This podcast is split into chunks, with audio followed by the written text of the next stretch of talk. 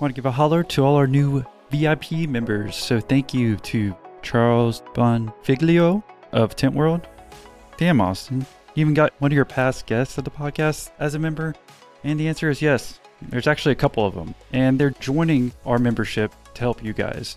And so, if you want to get further relationships with actually some of the guests that I've had on the podcast, then I think it would be worth joining the membership. That's just my biased opinion. And if you wanted to hear Charles' episode, his episode is actually 165. So go ahead and check that out. And let me know if you can probably learn something from that guy, because he's a wealth of knowledge and did one of our most recent group calls. But other than him, I want to make sure we give a shout out to some of our other new members. So Amy Baker in Oregon, Jarvis Ruthven in Wisconsin, Tyler Sargent from MTV's Jersey Shore, Daniel from the Workout Pros in Chicago, and Stephen Granger of Recall Rabbit in Austin, Texas. What a great city name, by the way. Uh, Mr. Al Jones of Great American Cookies in Houston, Texas. Jonathan Tuttle of Midwest Capital in Chicago, Illinois. And last but not least, Mr. Marvin Morris in Destin, Florida. So thank you all for becoming members, and we look forward to helping you all with your business. Now, on to the show what happened is that this guy was nabbed by the equivalent of the IRS in Australia, the tax authorities. He was nabbed at the airport. They got his laptop and then they got the contacts of everyone on his laptop. And then one day, simultaneously all around Australia, they got every single person who was on the laptop like at six in the morning. So they went to my apartment and they actually just knocked on the door and searched my apartment for anything to do with tax records and then they went to my office and took all my computers searched my computers etc so it freaked me out like totally so I tried a lots of things. What I found is a lot of cases that I needed to sell and I wasn't that great at selling. Yeah, so honestly, I probably haven't shared this before publicly, but one of the reasons I did that is because the things that differentiated me in success now and also with the Google AdSense was how much I just executed when I saw something that was working. Like the Google AdSense strategy was a simple strategy and it was quite easy for people to see it. And I was making 400,000 per month, which is huge. There were some people that were doing exact same thing. They were making 5,000 a month. I'm Rob Rawson and I'm actually from Sydney, Australia. 46 years old. I've been an entrepreneur really since I started in university. I was actually working in different businesses. I was starting my own businesses even from university. So been an entrepreneur for quite a while. And you say you're 46. This picture I'm looking at, are you already taking those anti-aging pills? Because you look pretty young in your picture. I just started getting into the anti aging movement right now, but no, I think that picture might be a few years ago. It might be only like four or five years ago, but maybe it's just a good picture of me. Yeah, because you told us you're going to take anti aging pills starting today, so it looked like they've already been working if that's the case. so tell us what's your company and what does it do? So I have Time Doctor, which is time tracking and productivity in remote teams. We actually help you to understand what your team is doing when they're working remotely or around the world. For example, I have a team in the Philippines, in Pakistan, multiple countries. I actually sit from my office in Australia with nobody at all sitting next to me. So I like literally we have over 90 people in our company, but I have zero in Australia, which is crazy. So I do it all completely remotely from my office here in Australia. But the software kind of keeps it all in track that I know what people are doing. I know that they're actually being productive and it tracks the time that they're working as well. And you said 90 employees? Yes, 90 contractors technically, but yeah, they're mostly full time. Wow, that's pretty amazing. Can you give us a size of like how many customers you might have or how much revenue you've done recently? We're in the mid kind of 8,000 customers where each customer pays us an average of $50 a month. So we're over like sort of mid seven figures revenue. Did you always think you're going to create a company like this where you have 98 contractors or so and none of them are even in your country? It evolved to that. Uh, I was always entrepreneurial, so I was starting things and I wanted to be very successful financially. So I had that goal for quite a while. But yeah, I didn't know exactly where it's going to turn out. And today, again, you're in Sydney. You're from Sydney as well? Yeah, I'm from Sydney. Yeah. If people are trying to get a better idea, I think I've talked to people or brought it up in other interviews, or they probably understand these listeners about virtual assistants and like time tracking and why your software could be important and helpful. So, what made you want to actually start this software?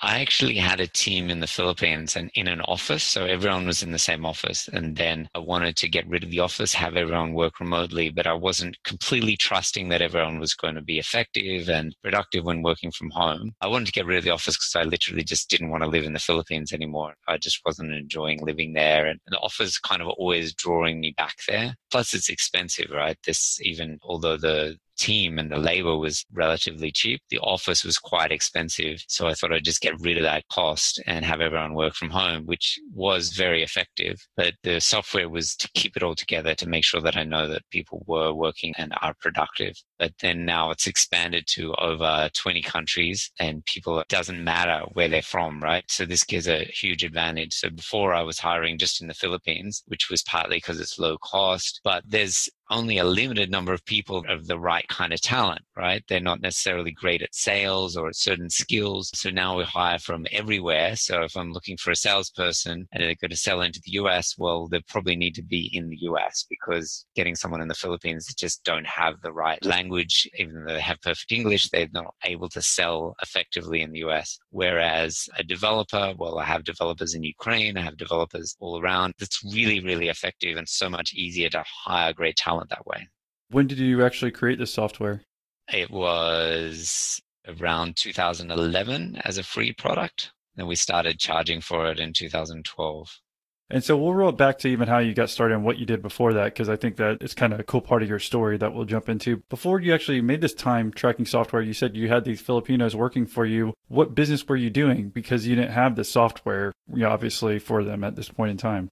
Yeah, so I actually had a business which was doing affiliate marketing and Google AdSense. So we had a massive Google AdSense play. It was AdSense arbitrage back in the day that was really making a lot of money and was quite effective, but it was more of a short term business opportunity where we would have pages that had different pages on thousands of different topics. And then we would advertise those pages and then we would make money from the advertising on the pages. We were paying Google ads at one stage. I was paying 400,000 a month, but I was making 800,000 from those same ads. So I was paying less than I was making, if that makes sense. So that's why I called it Google AdSense arbitrage because I was paying Google in a lot of cases and some other search engines to advertise. And then I was directing it to another page that had advertising on it. And then I was making a profit because the advertising on my page was making more than I was paying Google this was only a short term opportunity. And a lot of people were doing that at that time. It was like 2006. I remember I got one check from Google and I just moved to the Philippines. So I was living with my parents. So they received the check in Australia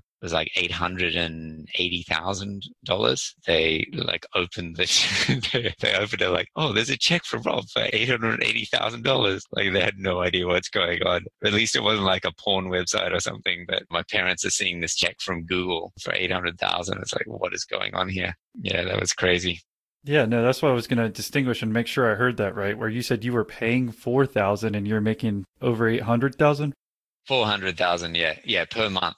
Oh, you're paid four hundred thousand. Okay, that's all I say. I'm like four thousand to eight hundred thousand. Okay, so it's still four hundred thousand basically net profit. Yes. Wow. So what your parents say? That's pretty amazing. I guess they weren't too concerned because it was from Google and they knew that I was an entrepreneur and they knew that I was doing all this stuff. But we didn't mention that before that, that I actually trained as a medical doctor, right? So I actually started yeah, well, then one second. Why don't we go ahead and go back to that? Because I think now we've gotten at least an idea of like, okay, what your team was doing beforehand and why you made this software. So, yeah, why don't we reel back to you actually going to college and then what you ended up doing from there? Yeah, well, well, starting right from the beginning, even in high school, I started doing some kinds of businesses, some coaching, etc. I didn't really know what I wanted to do, so I decided to do medicine because I got the marks, and I thought it was like a really interesting career and just on the cutting edge, which it is. So I did that, and I completed it. I even took a year off though because I was so entrepreneurial. I wanted to be successful as an entrepreneur. I listened to Jay Abraham. I'm not sure if you heard of him. He's a marketing guru who's all about these unique marketing strategies. So I listened to him and and read all this stuff about marketing. And I thought, oh, now I'm going to be a marketing consultant. So I took a year off medicine to be a marketing consultant, which was probably my first big adventure in terms of business trying to start a business from scratch, doing nothing. And I found that it was quite hard actually. Like my sales skills were terrible. I wasn't comfortable talking to people in person and trying to sell something to them directly. So I kind of failed at that ambition and I took the year off. I did get a couple of clients, but I didn't really go anywhere. Then I went back to medicine, completed my medical degree and started working for a couple of years as a I'm going to cut in from time to time because or else you're just going to go really, really quick. Sounds like. So, what year did you graduate and how old were you when you became a medical doctor? I graduated around 2000, I think it was. Yeah. And how old were you at that time? I would have been 26, 5, 26. Okay. And you're a full medical doctor at that point, right? Yes, but not specialized. So that's just you can work as a resident, but you can also work in country hospitals. So you can work in hospitals as a locum. I did that because I earned a bit more money. I only had to work one week a month and I worked nights. So it was 12 hours a day, seven days and I was earning a pretty good income doing that. But it was also really scary because I didn't have that much experience in the hospital at night. It's, it's a pretty scary situation, but most of the time, not a very big hospital. So there's not many people coming in. Sometimes you'd even be able to sleep for a couple of hours, that kind of thing. So it was a good way to make money. But then I had the three weeks free. And during those three weeks, I was starting my business. I was doing, that's when I started the affiliate and the AdSense stuff. Now, more than ever, we need people with the right skills to support our communities, especially the frontline workers who provide resources and care for those most in need. To help, LinkedIn is offering free job posts for healthcare and essential service organizations that need to quickly fill those critical roles with the people who will help us all. If you're hiring for one or more of these organizations, job posts on LinkedIn can help you quickly find the right people for your front line. And one of the features that I like most with LinkedIn jobs to help those frontline workers is being able to target those candidates by geographic area. See, LinkedIn can help you find those frontline workers from its active community of over 675 million members. LinkedIn Jobs creates candidates for the skills and experience you're looking for and put your job post in front of qualified people who meet your requirements so you can find the right person to quickly fill those critical roles to post a healthcare or essential service job for free, or if you're in another industry and have some hiring needs, visit linkedin.com slash millionaire. That's linkedin.com slash millionaire. Terms and conditions apply. So that seems like that plays well into, again, yeah, you being able to work really hard for a week, I imagine you probably need a t- couple days at least to recover, and then you got all that extra free time, and then you want to do business. So it's still very interesting because anyone in the U.S. who becomes like a medical doctor, it's it's really like okay, they're 100% focused on that and not even thinking about anything entrepreneurial. It really seems at least till later in life when they have more money to let's say put in companies or something of that nature.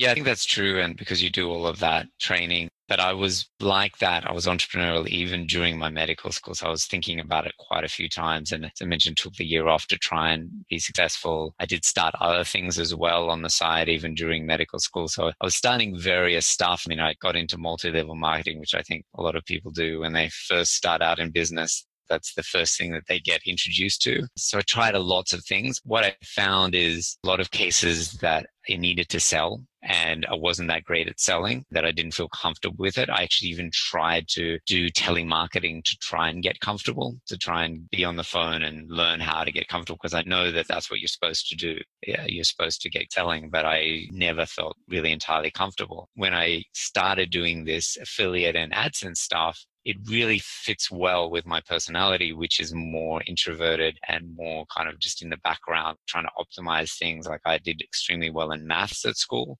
just a bit more nerdy and intellectual and that kind of background type of stuff, which fits well with an internet business, but also with this affiliate. So I did the affiliate stuff. We were doing lots and lots of affiliate programs which is funny because in Australia we don't really use checks at all. And so I was getting all these checks in the mail, and one friend came up to my room and he's like, "Stack of checks," and he's like, "What is going on here?" So I was making actually really good money I was already a doctor, right? But I was doing it from my parents. I was still living with my parents in, in my bedroom in my parents' house and just with this stack of checks, doing it all in the background. So yeah, it was a crazy kind of start, I guess.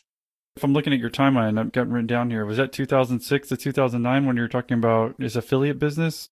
Yeah, the affiliate business started would have been around probably in 2003, but became more successful around 2006. Okay. Is that when you started going full time on doing that versus being a doctor? Yeah, around then. I started going full time. I then also decided to move to the Philippines Okay, well, here one sec before you do all this. So basically, for six years, you're kind of the medical doctor, but again, your side hustle, it seems like you were just trying to figure out sales and trying to do anything business related. So eventually, you're able to make that transition. It sounds like you're early 30s when you start doing that. Yep. Okay. Coming out of medical school, did you have a lot of medical debt? Because that's usually the case here in the US. No, it's a bit different in Australia. There is a smaller amount that you have to pay, but it's nowhere near the same as the US. So there's probably I had like $30,000 in debt and that debt is only paid off when you have a job. It's a much better situation in that regard. Right. Versus the US, I imagine it's like 250, 300,000 or something like that, I think. Yeah. If I had to guess. So we're talking about like 10x. How much more? Okay. So that was one question I had. And then you said you're still at your parents' house. Why was that the case? Because it seems like again, coming out of medical school, you'd be ready to kind of do your own thing. Seems like everything's going successful coming out of school. I just didn't see any need. I guess I didn't have a girlfriend at that time. I wasn't going out as much. I was more focused on being an entrepreneur and working in medicine. And then I'm going for one week a month to this hospital. So I'm come back. It was just easy. I was being lazy and easy and also had a period where I had traveled for a year. So I hadn't really established myself. Eventually I kind of decided, well, this is enough. I've got to move out of home. I just want to have a bit more freedom. I did do that. But in the beginning, it was still in my parents' place. What do you mean by trouble for a year? I took a year off to travel just around South America and just took a year off. This is before I started in a serious business capacity. I was just traveling. One of the reasons that I actually wanted to do business is I wanted to have the freedom to be able to work wherever I wanted to. I didn't want to have to work in nine to five as a doctor. I wanted to just be completely free to work whenever I wanted to and have the money to work and live wherever I wanted to and travel while I'm working as well. So that was one of my desires in the beginning, which I did achieve. Like I actually later did that Okay. So yeah, I thought you said trouble, but you said travel. Travel, yeah. Okay, I guess I was making sure. I was like, how are you in trouble being a doctor? it makes sense too if you're saying when you had to go to your week shift once a month, you had to travel out of Sydney because you're in downtown Sydney or somewhere around there. Did you have to go to an urban hospital, you said, or something of that nature? Yeah, that was a country urban. It was really a small town, very small town. Yeah, how far away drive was that? Like four hours. Okay, that makes sense too. Now it's making more sense why you'd want to stay at home. If you're like gone for a week, you wouldn't want necessarily your own apartment and being gone for a week at a yeah i'm just trying to put together like why you're doing that because i know when doctors usually come out of medical school they're just ready to spin spin spin and do their thing because they're about to make that money but it sounds like you were always frugal i guess this is what kind of alluding to was that the case because you wanted to eventually start your own business I was relatively frugal. I was fairly careful with spending money on my own things. I haven't really ever spent money on expensive cars, etc. Where I did go wrong, and I can talk about it later, is in investments. I wasn't necessarily good in investments, but we can talk about that later. But I was pretty frugal and I was saving a lot of that money. And then I was also investing some of it in because if you imagine doing the AdSense business, so I'm spending 400,000, I'm earning 800,000, but there's a time delay, right? So that could take two or three months before you're getting that money back and you need to have a certain amount of capital because you have to pay the money immediately, but then you have the time delay before you get the money. So you'd need to have up to a million dollars in capital to do what I was doing. And I'd built that up over time from my medical school and from the success in business as well. At what point and what year you're about to say you went to the Philippines? I'm just trying to get my arms around that, the date and timing there. Yeah, so honestly, I probably haven't shared this before publicly, but one of the reasons I did that is because I went to see a guy because I'm doing lots of offshore stuff, right? And so I'm t- talking to my accountant, like, what should I do? And he puts me onto a tax attorney who puts me onto this offshore tax guy. Now, luckily, I actually didn't do anything with this offshore tax guy. I didn't really do anything major wrong with my taxes. I did some minor things wrong, but I didn't do anything major like offshore with him. But what happened is that this guy was nabbed by the equivalent of the IRS in Australia, the tax authorities. He was nabbed at the airport. They got his laptop and then they got the contacts of everyone on his laptop. And then one day, simultaneously all around Australia, they got every single person was on the laptop like at six in the morning. So they went to my apartment. This is, I wasn't living with my parents. I was living in my own apartment this time. And they actually just knocked on the door and searched my apartment for anything to do with tax records. And then they went to my office and took all my computers, searched my computers, etc. So freaked me out like totally. Were they hunting for those Google checks? Like the Google checks, I had declared all that money. So it wasn't. Right. It was legit. Yeah. It was another bad joke by me. Sorry, Rob. Yeah, yeah. but yeah, they were hunting basically because I'd seen this guy and because I was on his laptop they were hunting to see if I did the things that he was, which was basically setting up offshore companies and not declaring it. So I didn't do that, luckily. And I did sort of only a few minor things, which I declared and then cleaned that up. But I was all freaked out. And then part of that was like, oh, well, I'm just, I'd heard about the Philippines as this low cost, right? Like you get a team, because I also had three people in Australia and I had a personal assistant in Australia, which would have cost me at least 60,000 US dollars. And I'm like, 60,000 US dollars when I can go to the Philippines and I can get an assistant for like 5,000 US dollars. So I went to the Philippines and I just flew to Manila, which is the main city, then stayed in this nice hotel. And then I met with this recruitment firm who brought me all these candidates. I was going to get these CEO candidates who would then hire a whole team for me to execute because I was making money from all this affiliate stuff and I wanted to get a whole team to build out the development that I needed, marketing that I needed, etc. They brought me three candidates, which looked amazing. You know, they're all $2,000 a month, all three of them. And all three of them looked amazing. And I hired all three. so the Philippines did work out really well. And I still have people that are working with me now from that time, many years ago, that are still working with me today. It's just really super reliable people having a lower cost team is just incredible as well. Like it's very, very powerful. So yeah, I went to the Philippines, started building up the team there then actually moved to the Philippines. So I moved to the Philippines. I, stopped being a tax resident of Australia, which means that I didn't have to pay tax in Australia as well. And it's a bit different in the US because I know in the US, if you're living outside the US, you still have to pay tax in the US. In Australia and most countries, if you live outside of the country, I bought in a, a place in the Philippines. I lived in that place. I was like definitely living in the Philippines. And then I didn't have to pay tax in Australia anymore. I just had to pay tax in the Philippines. So what's the tax difference? There's just definitely tax advantages. I don't think I'd want to go into like all the details of it, and it was quite a while ago. But it's fine. Yeah, I'm just saying, is it, it was it forty percent in Australia and just estimate it was it like ten percent in the Philippines? I'm just curious. Anyone who lives in the U.S., like you said, we don't have this advantage. No matter what, I think we're one of two countries, or we might be the only one where no matter what, if you got U.S. citizenship, you have to pay taxes. But I'm just curious, from your point of view, it sounds kind of obviously advantageous.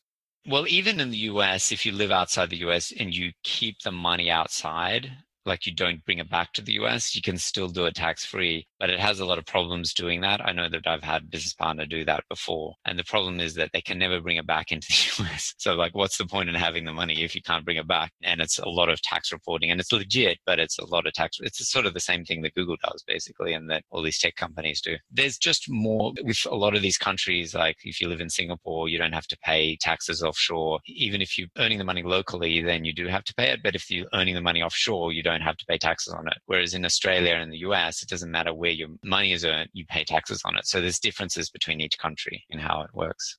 But you're still making the same amount of money. You're just moving to the Philippines, and obviously the expenses are lower because the labor cost and wherever you're living. But the overall tax rate is it basically the same? Because it looks like just from me quickly googling, I don't know if you're like at around thirty percent or so when you're in Australia versus being the same in the Philippines. Yeah, but what I'm saying is that if you have a company in Australia is extremely strict in their tax rulings. You can't do anything. They actually have literally have a law which says if we think you're avoiding tax, you are. That's right. what the law says.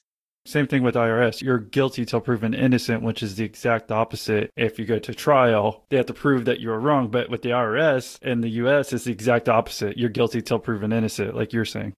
Right. What I'm saying is if you live in Singapore, for example, you live in Singapore and you earn money outside of Singapore, you don't have to necessarily pay taxes on the money you earn outside of Singapore. So you could earn like $10 million outside of Singapore. You could just bring 100,000 in and you only have to pay tax on the 100,000. That's my understanding. I'm not a tax expert, so that's my understanding. I'm sure you looked at the laws after you got scared. Yeah, probably the main reason I moved to the Philippines was from the point of view of having the team there and having the labor. And then the only way that I thought of doing things, like I didn't think about doing remote, right? I just thought, well, I have to have an office because when you have a business, your immediate thought is a business equals an office with people in it. It's like the psychological way that people think about businesses is like a business is an office with the people in it. And if you don't have that, it's not real. They don't think about a completely remote, global distributed business is what I have now. So I didn't think about like just, well, I could hire the person in the Philippines from Australia. I didn't think about that. I thought you have to be there in the Philippines because I have to talk to them, I have to interact with them, and I have to like be physically present with them. So that's why I moved there. I ended up having quite a large team at one stage when we were doing really well. I had probably like over 40 people all in an office, right? So that's super annoying. I have to tell you now doing what I'm doing now, which is completely remote, having to first of all hire from only one city. How much does that restrict you? Right now, I can hire from every city in the world then I was only hiring from just one city, which was Cebu in the Philippines. It's like very limiting. You just, you're multiplying your talent pool by 100x if you're expanding outside of your own city. So I really think this remote style that I have now is so much better. But I didn't think about it in that time and I didn't think it's possible. And I just, even if I was traveling like at that time or I was working from home and I didn't really come into the office that much because I couldn't be bothered, you know what I mean? Like I wasn't actually there. So well, I was already remote a lot of the time, right? But still, I didn't think about it as well. I can get them working from home because I just didn't have that way of thinking. At one point, was there just like a light bulb moment? Because again, you're still doing these Google ads, and then eventually here's when you're going to make the transition to actually creating Time Doctor. I was doing Google ad and affiliates for a while. And at one stage I mentioned the $800,000 check. That's when I was doing the best. I was making really good money. Then it started to collapse a bit because Google pushed back and didn't want people to do it anymore. So that collapsed it and the affiliate stuff collapsed as well. The SEO stuff that I was doing, which was getting sites ranked and that was getting harder. Like in the beginning, that was a lot easier. So everything became a lot more difficult. So the amount of money that I earned came not as good. I wasn't earning the same money. And I'd set up this office, which was an expensive office. I'd fit it out myself and it was a nice office in Cebu in the Philippines at the time when I was making lots of money. And then it collapsed so I wasn't making as much money and the expense of the office became a factor too. So it wasn't just that I wanted to work from home, but it was that I wanted to actually cut the costs. I wanted to get rid of all of this monthly cost of the office. Just thought, what's the point in this? So that's why I decided to do that and just completely get rid of the office and can at the same time started building the software that I have now. I didn't think about it as a product to sell. I thought about I'll just build it for myself to start with. When you say you're going to build it by yourself before what you're doing with affiliates and making money from Google, doesn't seem really relevant to building a software. Uh, so did you end up developing yourself or how were you able to do that? There's some skills that are similar because I had developers as well. Like I had some of the developers that I still have now. They were working on this affiliate marketing stuff. So they'd build the websites that have automatically generated websites that would change dynamically, things like that. They're working with PHP and websites but building a software is, is a lot more intricate and difficult and they weren't able to do that. They didn't have the skills to build that. So i had to go out there and try and see who i could find to do it. I actually searched on sites like upwork. You're probably familiar with upwork I got several teams to do it. Like I got a team that was 20 people and I thought, well, maybe the team could do it because they would be able to collaborate and they had more skills and together they could do it, but they were just really expensive and didn't work out. I got some guy in Palestine to do it and that didn't work out. So I tried multiple times. Eventually I got a guy in Russia it was also remote. Like, so it was, it was a guy off one of these platforms and he was completely remote. And then I just got him to do it and he seemed to be able to pull it together and he did the websites as well as the desktop side and he managed to do it. But I was really struggling trying to find the right talent because I wasn't a developer myself And so I didn't know if people were talented and if they had the skills. So I just went off the ratings and it was a lot slower and more difficult than I thought to get it built in the beginning. But eventually we did get it built and then started using it myself. Did that for a while and then thought, well, maybe I can sell this. Like I wasn't really doing so much of the affiliate stuff anymore. So I thought maybe I can sell this to other people. So I started offering it for free for a while and then actually did it as a paid product. And so, how long did it take to officially do this development? Because again, you're still making less money doing the affiliate stuff on the side. It sounds like the whole idea was again to cut your costs, and you know you needed software to track these people to make sure they were working. It actually collapsed almost completely, really, the amount of money that I made from affiliates, and I made huge amount of money, like a few million dollars. I was making very, very little maybe I should have just taken the money and traveled around the world, but I was still kind of in this mode of like, as an entrepreneur, I just wanted to do the next thing. So I was still working on this software on the side that eventually became the thing. I did try lots of other things as well, right? I had lots of startups during this time. I didn't mention yet how many failed startups I'd had, but I had at least 10 failed Oh, Jesus, that's a lot. I mean, I was thinking maybe you had like one or two. Yeah, they're all kind of online stuff. So I did a website that was trying to detect if you were lying. Yeah. I don't know if you ever saw this TV program called Lie to Me. And it was about detecting lying and all of the little tells that you could have about detecting lying. So I had this website that was all around detecting lying. That was kind of a ridiculous idea. More recently, I have the domain peppermint.com. I tried to do a WhatsApp competitor. It was sort of similar to that, but more voicemail focused. That was an extremely ambitious project, which I was not able to achieve what I learned from that one is don't try and do a free product. You know, these kind of WhatsApps or products like that, which are essentially free and make money from the advertising they're great if you can be the WhatsApp. If you're not, if you're sort of second tier, you make absolutely nothing and it's a complete nightmare. You have to have a business that just makes money, that sell a product, make money. Yes, a free product is a really bad idea. And several other websites as well. I later on did a platform for hiring. So hiring people remotely. We did that, had some reasonable success with that. But the main thing that we kept coming back to was Time Doctor because it's SaaS business, software as a service is a really powerful business model because you are earning monthly, like everyone's paying you monthly. They're just automatic subscription on the card and it keeps building over time. You keep improving the product over time. You keep building the brand. So it's really good as a business model. It's hard to start. Like it's really hard to start. Like, and actually we didn't make any money until last year. So it's only last year that we started making a profit. It's taken literally seven years to make a profit in the business, but it was really now it's an incredibly powerful business model and we get lots of offers for people to buy us because they know it's a great business. Well, it's pretty amazing. It sounds like we're kind of just living off what you made on all those profits from the Google AdWords and affiliate marketing over the last 10 years. What do you say? Over 10 years.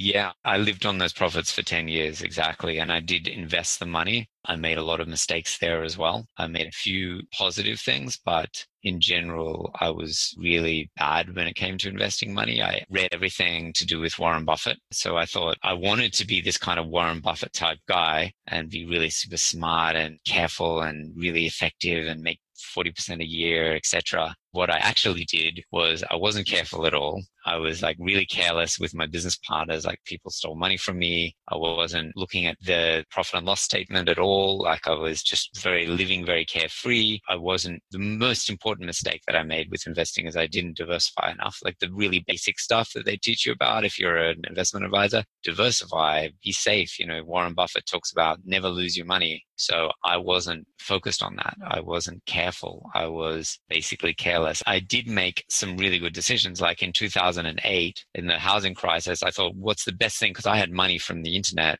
I had a few million dollars and I thought, what's the best thing I can invest in? And I decided the best thing I could invest in was real estate in the US. That actually was right. That was a very good decision. But the way that I did it wasn't that great because I went to, I thought, well, I don't live in the US, so I have to get a business partner. So I went and tried to find like lots of business partners. Thought, well, I'll diversify the risk by having four or five business partners. Eventually, I've uh, now, all of them have fallen away. So I now have only one business partner who is a good business partner. But to be honest, what I should have done is not have a business partner at all. Just because I'm not in the US doesn't mean that I can't invest in, you can invest in like simple real estate, right? Something like what I should have done is just had simple houses that are like fairly new, have minimal problems in good areas, and I would have done really well. And it's very easy to do and you can i've got a partner to help me find those give them a finder's fee but by going 50-50 i'm like losing a lot of my profit i'm losing a lot of the upside and even in the case where i've got a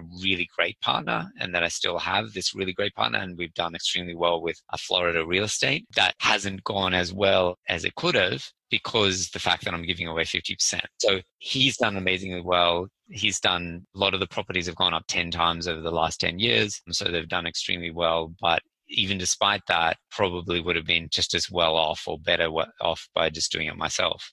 By the way, I mean, usually it's like if you bring all the equity and the guy's finding the deals and taking care of it with the management and everything, it's usually like you're 90% owner still and they're 10%. Yeah. Oh, well, I did different types of deals. So I did it where you get it, where I get a 6% preferred return. Okay. It started off as a 10% preferred return. And then also he's putting in 10% and I'm putting in 90% of the equity. So it wasn't so bad, but it certainly learned a lot. Yeah. And so my suggestion, if it's okay with you, we'll wait till the end of the interview and we'll touch on, because I remember you specifically wanted to talk about all these investing things. And I think it's actually pretty interesting because I haven't talked to really many entrepreneurs about this because a lot of us who are listening want to get to this point where we have extra money like you do to invest. So if it's all right with you, let's just jump back to the story of the time doctor and then we'll wait till the end to talk about all these investment, like whether it's talking about real estate or whatever else, sure. what others should watch out for. Cause again, I think that's going to be interesting too. So jumping back to time doctor do you want to just start in the beginning there it's 2012 when it says it was there yeah you were about 38 or so if i'm doing my math right yeah, that would be right. And you're in Australia right now. Yep. And married, kids, anything like that? No, so I was in the Philippines and then I was traveling a lot while I was in the Philippines as well. So it started traveling quite a bit. And were you married at all? Still single? Uh, I was single. I had a girlfriend. I met my wife about eight years ago. That was in Ukraine, actually. So I was traveling around and then I was just in different countries all the time and decided to go to Ukraine out. And I also had some developers in Ukraine. So I thought I'd just see Pick up how, a wife. how it is.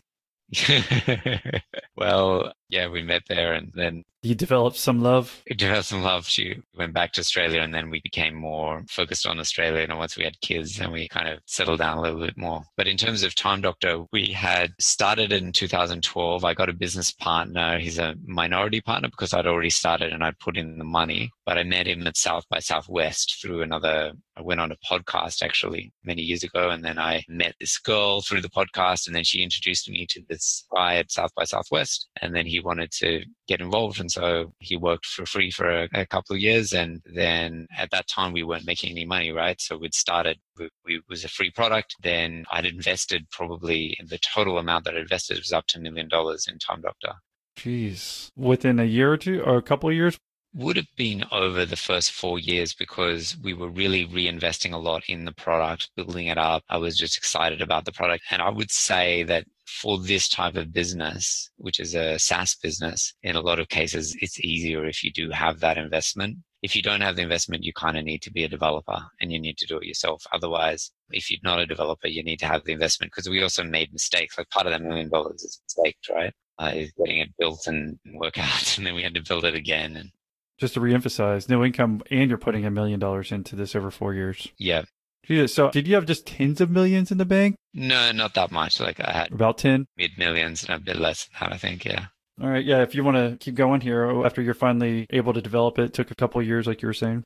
Yeah, so I was built it out. We started getting the first free customers and then we made it a paid app. And then luckily a lot of them decided to go for it because they like the feature of the screenshots, understanding what the team is doing. A lot of them are using platforms like Upwork, but they didn't want to pay the 20% fee on Upwork, which adds up to quite a lot. So they'd hire the people directly. They'd find people in the Philippines directly. And then they would, like one of the sites that we use is onlinejobs.ph. It's a great site for finding people. And then you find them, hire them. Get this assistant. I, I know probably a lot of your listeners do have already personal assistants in the Philippines and they use Doctor for the tracking and the management and then paying them as well. So then we just started developing the brand and we did a lot of content marketing. People just heard about it word of mouth. We were one of the earliest in the market for this type of software. So that helped a lot. And then it built up from there. And then now just focused on reinvesting. We became profitable last year because the SaaS business, it just keeps increasing every month. And then we froze our expenses for a while and then we started to become profitable. But actually now we're reinvesting because I want to try and grow faster. And for this type of business, for a SaaS business, it makes sense to reinvest a lot. I think it really depends on the type of business. Like a services business, you shouldn't be investing a million dollars in the business. It's not a good sign. You shouldn't have funding. You should just fund yourself. A lot of businesses, it's not a good sign that you need to fund the business. And generally, it's better if you don't have to. But I think for a software as a service business, it's maybe more necessary or it's more of a common path to raise money, whether it's your own money or whether it's somebody else's money, but to raise money to build the business. So why do you have 98 full contractors working on this thing? To me, from the outside perspective, I'm like, okay. I mean, obviously it took a while, but it seems like you'd only need a few developers full time to work on this. You can do it more efficiently from the point of view of staff. In fact, we could let go of, I hope none of us, none of our team are listening, but we could let go of like half of the team and things keeps running, right? Because it's a website and people are paying on the website. You need the customer support and you need a few people, but you don't absolutely need all the other people. But what we're doing is reinvesting for the future. So most of those people are trying to build it bigger and reinvest to become a bigger company. So that's the reason for the number of people. The reason that the number is high as well is because we've got a lot of lower cost as well got a, like a large team in the Philippines. We've got a large team in India, a large team in Pakistan. It's not quite as costly for that team. And they're doing things like the link building. So we have quite a large link building team where they're reaching out to other websites to do, to see if they're interested in promoting us and we'll promote them, that kind of thing. We've got quite a lot of developers as well. We've got marketing developers. The sales team is also fairly significant.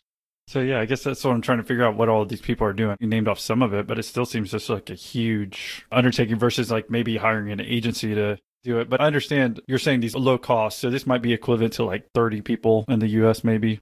Yeah, yeah, it could be even less. yeah, I know. 30 or 20.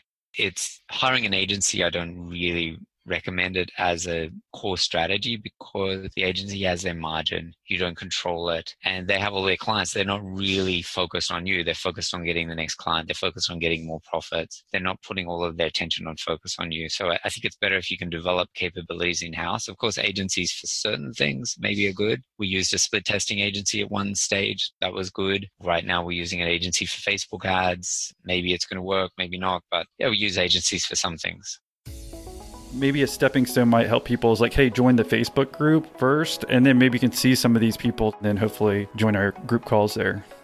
I have to admit, you know, the Facebook group is good, but it doesn't even compare to the group calls. And even though the group calls are only once a month, it's just something that is light years better than even being on Facebook. And so I know you're like, oh yeah, Facebook, but no, it really, I mean, it is that much different. And I feel like it's almost like a VIP experience where someone is trying to make a meeting to get to that next level, to that CEO or CFO. And I feel like in this call, I'm getting all of that. I'm getting five CEOs or five CFOs, like all there in the call to give me feedback. And it's amazing. It really is.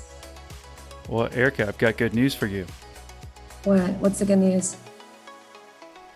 Become a member to find out. Yeah. Looking at the Time Doctor, even the beginning and the four years that it took to start, let's go over some negative things because I don't feel like we've really hit on them. What would you have done differently? I know you've said multiple times something about not doing free again. Yeah, that is probably a minor mistake in the beginning. We did have it as a free product. We should have made it paid sooner. And a lot of people talk about that. Another huge mistake is regarding the rewrite. So we rewrote the product, and this is difficulty with having like an old code base. And we didn't really prepare it. We didn't have the technical talent at the time. So we had a lot of decisions that were made technically that weren't that great. And then we started to rewrite the product, but we didn't commit to it. So we didn't make a full commitment to the new rewrite. And rewriting is got to be an all or nothing thing. Usually it's a bad decision to rewrite, actually. It's usually not necessary and a bad decision to rewrite your software. But in this case, I think we made the right decision to rewrite it and we went full ahead with that. Another thing that we've done recently is raising prices or at least having different pricing options, which we didn't do previously, which is could have tried that earlier. I think another thing that I've done that is difficult, I've always been a bit drawn to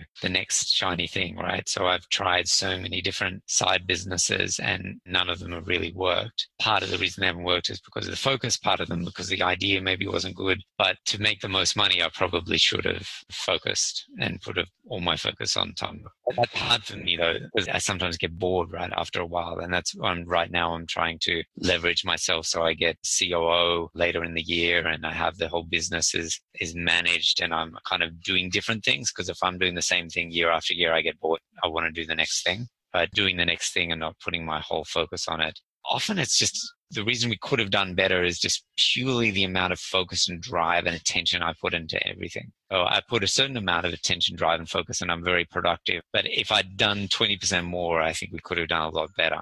And one of our competitors is doing really well. I think we could be doing much better than what we are now. Like we're doing well, but if you compare us to a lot of other software as a service companies, we're not doing nearly as good as many of them. So I don't think we're that, we're certainly behind our potential, even though we're doing well. What's it going to take to live up to it? Hiring the right people now and putting all of my attention and focus onto it. That's, that's probably the two key things do you just want to hire somebody and do something else? Because that's what it sounds like in your voice and kind of what you're talking about. Like you're looking for something else, and then you can hire people to take over the company, basically. Not sure if I'm going to go there, like to completely take over, but to take over what I'm doing on a day to day. So if, even if I continue in the company, but then I can think higher level, more strategic, I can get things done in a better way but not do the same thing week on week. Like I have the same weekly meetings that I've been having for the last three years. Several of them I'm still doing, right? I'm doing the recruitment. I'm managing the recruitment team through our recruitment leader. And I'd like to get out of that and have somebody else do that. So that's what I'm talking about. So once I get to that space and I have a lot of free time, then the question is, what do I do with my time? Maybe it's acquiring other companies. Maybe it's focusing on how we do things better. But first of all, it's freeing myself up to just not do my day to day. So that's the constant struggle that I'm trying to do. Well, you might have to use this software that I've heard of called Time Doctor to see what you're doing. Log up what, what you can outsource, right? Yeah, I do use that from time to time. I actually check what I did in the last month and see what I can outsource. Do you like that software or no? Yeah, I love the software. It's fantastic. It seems like you're in a good scenario. Like if you didn't have all this money in the bank, then I think maybe you would have made it happen faster and stuff. But it seems like you had the luxury, which is good for you because you're able to do this when you're younger, make all that money with through Google. Is like okay, you could try these other things, and you don't know that the other ones weren't going to necessarily work. I know you said you had like ten side businesses you tried, but there could have been a chance that maybe one of those took off, and you'd rather do that than what you ended up creating with Time Doctor. That's true. It's not necessarily that bad that I did these side projects. And I think there's a balance there. Like doing a little bit of it is okay. If I am doing the side business and making sure that I'm absolutely handling my main business in the best way possible, getting the right people on the team. So it's hard to say what the best avenue is. Usually the ones who are the most successful in life, like I look at Atlassian, who's the most successful tech company in Australia. They're worth six billion or whatever they're worth. I don't know, I think it's 20 billion. So they started in 2000. I mean, it w- wasn't that much earlier than I really I started like in affiliate and, and AdSense in 2006, right? Facebook started in 2006. So, I mean, look at where Facebook is compared to where I am at. One of the reasons for that is their level of focus and dedication. So the Atlassian guys started in 2000. They dedicated and focused on their product for 20 years and then just kept building, building, building momentum, momentum, momentum. So I started in 2006 the strategy that I was doing with the affiliate, it wasn't possible to have momentum because there's no momentum with that. It's like a one time hack rather than a real business. Similarly with Time Doctor, I started in 2012, but I wasn't really putting all of my attention into it. Put a lot of attention and I put enough to make it successful. But if I'd really focused, I probably would be better off, I'd say. And maybe it's hard for me psychologically to do that because I want the next thing. And sometimes you get bored of your existing thing. But I would say, like looking at it objectively, I would say I'd be better off if I had focused everything on the one business and I just kept at it and really gone for it and tried to be the best I could be. Yeah, that's what the one thing Warren Buffett and Bill Gates said at the same time. Someone asked him on stage, you know, what's the number one thing that drove your success? And both of them at the same time said focus. I can definitely understand that. But again, you earned that luxury from what you did before. Dude, I get the same way after a couple of years. I get bored doing the same thing, like you're saying, having the same meetings. And for me, I've been within the podcast, I've been doing some of the similar tasks for over the last year. And now I've gotten to that point. I'm like, okay, I got to stop. Like, I got to find someone else and let them do it. And I think we all reach those points where, okay, we hone back in and we get more focused. But what was the name of the Australia company that you kept saying? Atlassian. Their main product is Jira. How do you spell either of those? I have no idea how to spell either of those. You can just look up Jira, J I R A. It's a very, very common product. It's a lot of pretty much most of Silicon Valley would be using it. It's for tracking tasks for developers so that they know what tasks they're working on. Okay, so J I R O Atlassian. Yeah. Okay, and then the Jira, yeah, J I R A space software, so people could check that. So I'm just comparing myself to other people that look, I'm doing well, I'm making good money, but I could be doing a lot better. And they also talk about the Atlassian guys and Facebook also. They talk about the long term. They talk about what are we doing 20 years from now? What are we doing? Like they're looking at this very, very long term view and momentum is so big, right, in business. I'm getting the positive effects of momentum now, right? I look at my wife is trying to start a business. It's so hard. She's starting from nothing. It's really hard. But when you get to a certain point of momentum, it's really powerful and just keeps going and going. And I've got a certain amount. Atlassian's got much bigger amount. And also there's other companies, but they're really focused on the long term. And I think that's what's something that I'm learning from myself that I really want to focus on that long term. Well, hopefully you've learned it now. So yeah. It's better to learn it now than never, right? Being able to focus and figure out what you're able to do. But I think I've heard too, like the point of happiness is, you know, having some goals in front of you. You want people to strive for you, but then also not being in the back of pack as far as like where all your companies failed. Like you're in the middle, so you still have someone to strive for. So depending on your personality, for me, it'd be like, okay, motivation, right? And then they can easily get sidetracked too. You don't look at their profit and loss statements, right? So even though they seem big, not everything's always as great as it looks. It seems like overall, looking back on your story, everything's worked out pretty well. I think the main hurdles it sounded like was just how long it took to build this your latest software and eventually just making it profitable now. Is that kind of the hardest part of business for you if you're looking back on your story right now? the hardest thing is how long it took in the beginning for sure. And then the other hard things is the times when actually the software went down and I'm not technical. So in the beginning, that was really scary because you can lose your whole customer base if it goes down for too long. Right. That was really difficult. There's a lot of challenges that I had to overcome, like simple things like I wasn't living in the US. It's a US company, so I have a US company, but I'm not a US citizen. It's hard to get a bank account and it's also hard to get a merchant account. So just even getting a merchant account, uh, trying to fill out the forms, like some people might even get stopped by that, but I'm just like, no, I'll do whatever it takes. I'll keep going. I also had crazy experiences with bank accounts. Like I was living I was in Australia and then my main bank account with Chase. So I called them uh, to try and sort something out. I got locked out of my account. I failed the authentication twice on the phone. They said, Oh, you got to come into the branch. I'm like, I live in Australia. I had to literally fly 16 hours. Oh my God. I didn't think you'd really have to do that. Yeah, for 10 minutes to go to the bank and then like get in. It's literally 10 minutes. Oh, okay. We verified you. Fly 16 hours back. That's pretty wild. Yeah, crazy. Yeah. So looking at that, and then you also wanted to talk about some of the investing, right, that you've done successfully or unsuccessfully, more likely. Yeah, there's quite a few that are the big mistakes. So the partners that I mentioned in. Well, can we stop it there? If you don't mind, I think I mentioned this before. It sounds like there's a lot of investment advice you have. If we could do a second part of the interview, or maybe we talk about that for like 30 minutes or so, would that be okay with you? Yeah, sure, sure. Okay, yeah. So we'll plan on that. We'll have a second portion of this interview where we'll talk about that. I think we've pretty much hit everything in your story though, as far as okay. like how you got here. So if you don't mind, do you have any last words of wisdom for anyone who's listening now before we'll talk about your investment advice on another later episode here?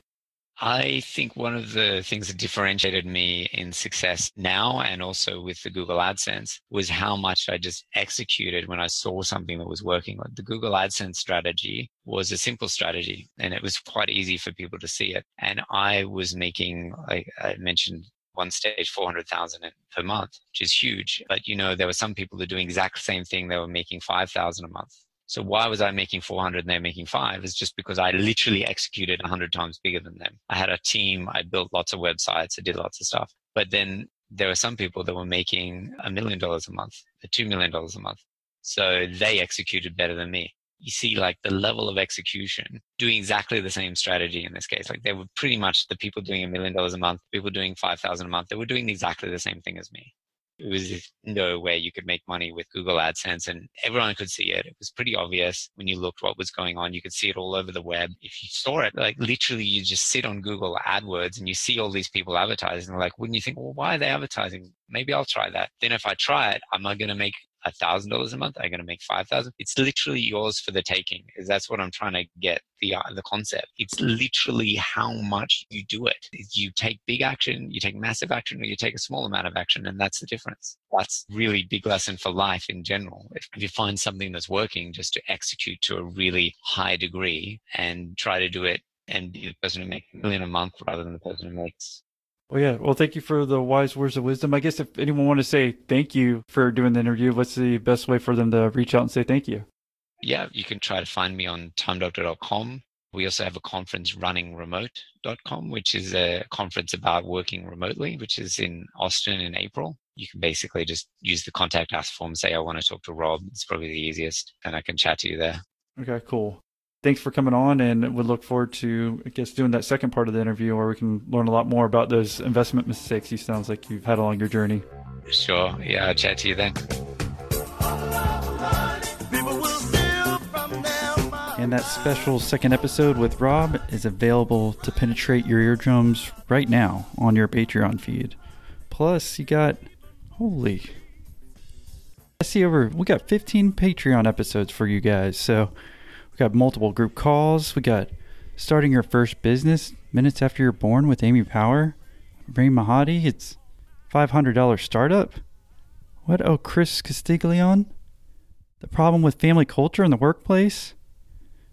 Oh my goodness, look at all these episodes we got for you guys who are members. So if you want to be one of those special guys, gals, or non genders, be sure to join. Right, George? and to hear our special announcement, and become a member, you can go to millionaire-interviews.com forward slash Patreon.